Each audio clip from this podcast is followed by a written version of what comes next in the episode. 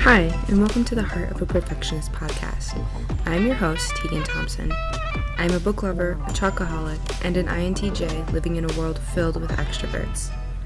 I made this podcast to share my experiences and struggles as an introverted perfectionist and to bring the inner workings of an introvert's mind to introverts and extroverts alike. So grab a cup of tea and get comfortable. It's time to unmute. Hello, everyone, and welcome to another episode of the Heart of a Perfectionist podcast. Happy Saturday. It's already, we're like entering the last week of September, which is crazy. It's like the end of the year coming up, and it's officially fall, so yay. I love fall. Fall is like my favorite season. I love seeing the leaves change, and I love the cooler temperatures, so I'm just really, really excited about this season. Um, so yeah, I hope you know you've all been having a good week. This week we'll be talking about high functioning mental illness and how that can look and kind of um, the damage that it can have in society and kind of how mental illness is viewed. Um, so I want to start off by giving you guys a scenario. Uh, I'm sure that every one of you listening to this episode probably knows at least one person who goes to work or school every single day. Like they don't miss a day, they're always there, always on time. Uh, maybe they wake up early, uh, they might be involved in like clubs or sports or hobbies and they actively participate in these things um, and consistently participate in them. They might be goal oriented and have a lot of accomplishments and they may be cheerful and energetic and kind of just overall kind of appear really normal but they're quietly suffering from a mental illness. And whether or not you know that, there are a lot of people um, that are suffering from a men- mental illness and not really showing visible symptoms of it. And this is a lot more common than most people believe. Um, one in four adults in the US are expected to suffer from mental illness. And that's a lot of people if you think about it. Like, if you think about you and like three other people you know, more than likely at least one of you is suffering from a mental illness. Or if you're walking out in public and you like see a group of 10 people, there's probably about two to three people in that group suffering from mental illness. This is a lot more common than you think, even though there's some people who just don't really show that and they appear normal. Um, and so, like, mental illness and mental health has a lot of different faces, if you will. It can present itself in many different ways. And because of this, mental illness should not be generalized, right? There should not be like a set specific thing or things or symptoms that you should look for um, in someone who is suffering from mental illness because you cannot see mental illness. You can't look at someone and say, oh, they have depression, or oh, that person has bipolar disorder, or oh, that person has anxiety. Like, you can't look at someone and see mental illness. Um, and that's because mental illness affects people of all different genders, ages, and personalities and like even people who have the same diagnosis like maybe two people have have been diagnosed with depression they're still going to have drastically different experiences and different ways of presenting with that illness. So it's so so important to recognize that you can't look at someone and say they have a mental illness. And you cannot say like oh well these are the specific symptoms that someone will have in order to be diagnosed with a mental illness. Obviously, there are common things and a list of common things for all the different mental illnesses. But those are not the only things. And those are not the only things that define whether or not a person has a mental illness. Um, so, yeah. Um, there's also some dangers that come with the existence of high functioning mental illnesses. Um, and I'm going to talk about two of them. The first thing is that there's this misconception that these individuals who suffer from a high functioning me- mental illness don't need treatment because, oh, they seem fine or they act normal or they're still able to do their n- normal daily activities or whatever it is.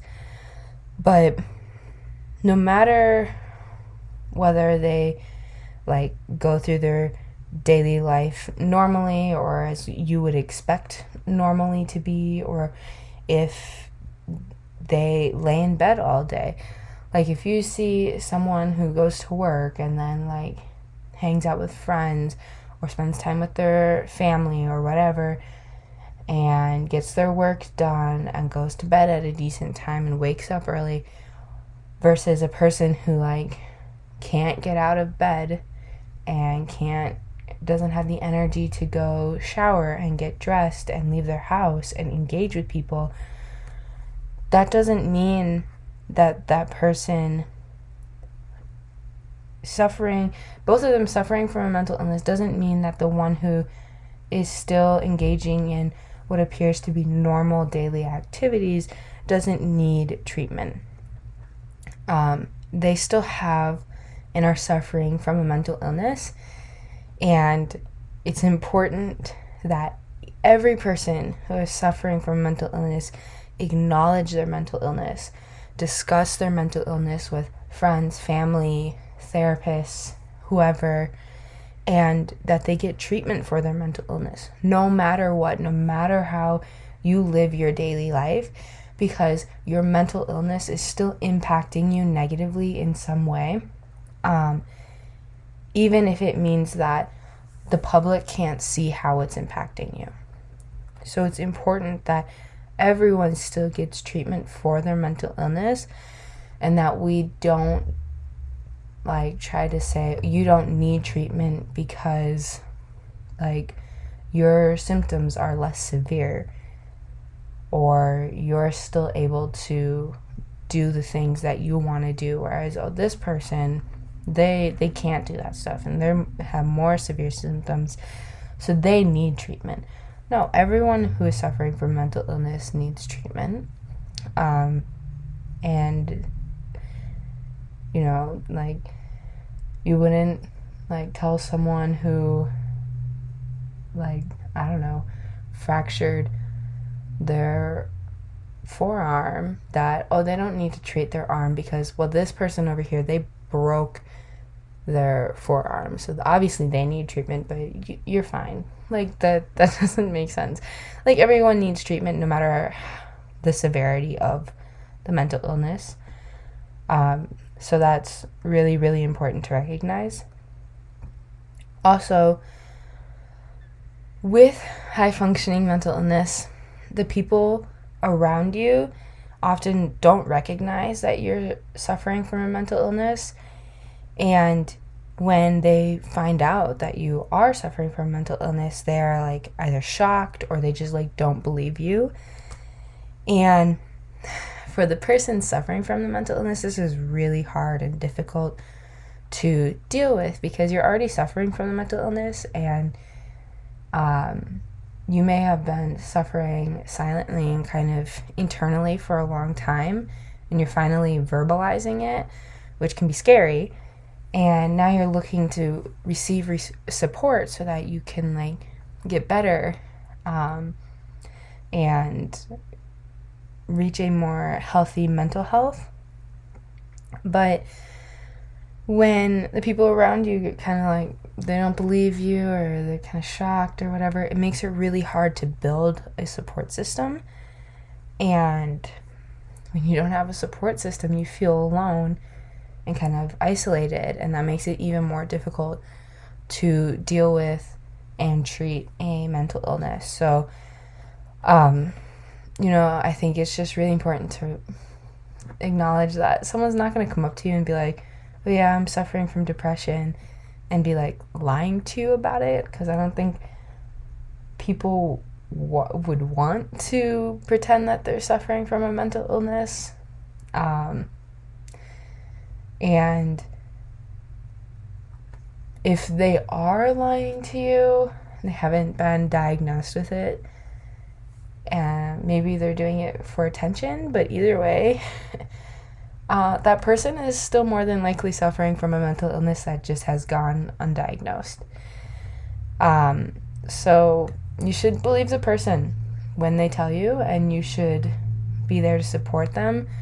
Um, if you need to ask questions or educate yourself on it, that's totally fine. I know personally, like, if someone were to ask me, like, what it was like to deal with a mental illness, I would be totally open to discussing with it, and I would actually probably be really excited to know that they're interested and supportive of me. So, don't be afraid to ask questions. Um, you know, you might be scared, but they were scared telling you that they're going through this. So, you know, it opens up vulnerability and will ultimately bring you guys closer, which is always a good thing. Um, so, you know, there's high functioning mental illness is kind of how I see it, at least, is like people living their life undetected of a mental illness. And they may be diagnosed or they may not be diagnosed, either one. Um, but usually the people around them don't know that they are going through that. Um, and whether it's you or someone else, or many people out there fighting in their own invisible battlefields every day that often get dismissed by others simply because these people appear normal. Um, and I want you all to know that whether it's you or someone else you know, that that person or your feelings, your pain, and your experiences, they're all real, they're all valid, they exist, they're not fake, you're not making them up. It is something that you are experiencing every day, and um, I know that there's probably a lot of people invalidating those feelings and those experiences that you're going through, and I want you to know they are real. Um, I think when I kind of like talked to my sisters and my friends about what I was going through, and kind of them going, Yeah, you're right. Like, yeah, that's rough. That's hard. I understand that. I think that was the first time that I was like, oh wow, like what I'm going through is real and like it's okay that I'm going through it. It's okay because a lot of people go through this stuff. And acknowledging it feels good, and having other people acknowledge it feels good. Um, and kind of pushes you to want to receive the treatment that you need. So, I'm acknowledging your emotions and your experiences and your pain. And hopefully, you guys will acknowledge other people's feelings, pain, and experiences and be there to support them. Um, and I think the biggest thing when it comes to mental health in general is getting comfortable with the uncomfortable. And when I say that, I mean, it's so, so important to have these conversations with other people about mental health, to talk about your experiences, um, so that you can receive re- support and kind of release that burden from your shoulders that you've been carrying for so long. And then also on the reverse side of it, hearing from other people who are going through these experiences, learning about it, and getting educated on mental health um, and just kind of being an overall supporter for um, you know mental health and those going through a mental illness and i just think it's so important that nobody fights a mental illness on their own and that's why having these conversations and building a support system is so important so that you aren't isolated and you always feel like you have someone to go through go to when you know you're maybe really struggling or you're having a, a bad day um, because it's really easy to stay in those low points um, you can get comfortable in those places but we don't want to because when you get comfortable there you're going to stay there and it's even harder to get out of it so um, you know just be supportive and reach out to others. So, thank you so much for listening to this week's episode of the Heart of a Perfectionist podcast. And if you enjoyed this episode or if you learned anything new, please share it with a friend. And as always, have a good weekend. And I look forward to seeing you guys again next week on the Heart of a Perfectionist podcast.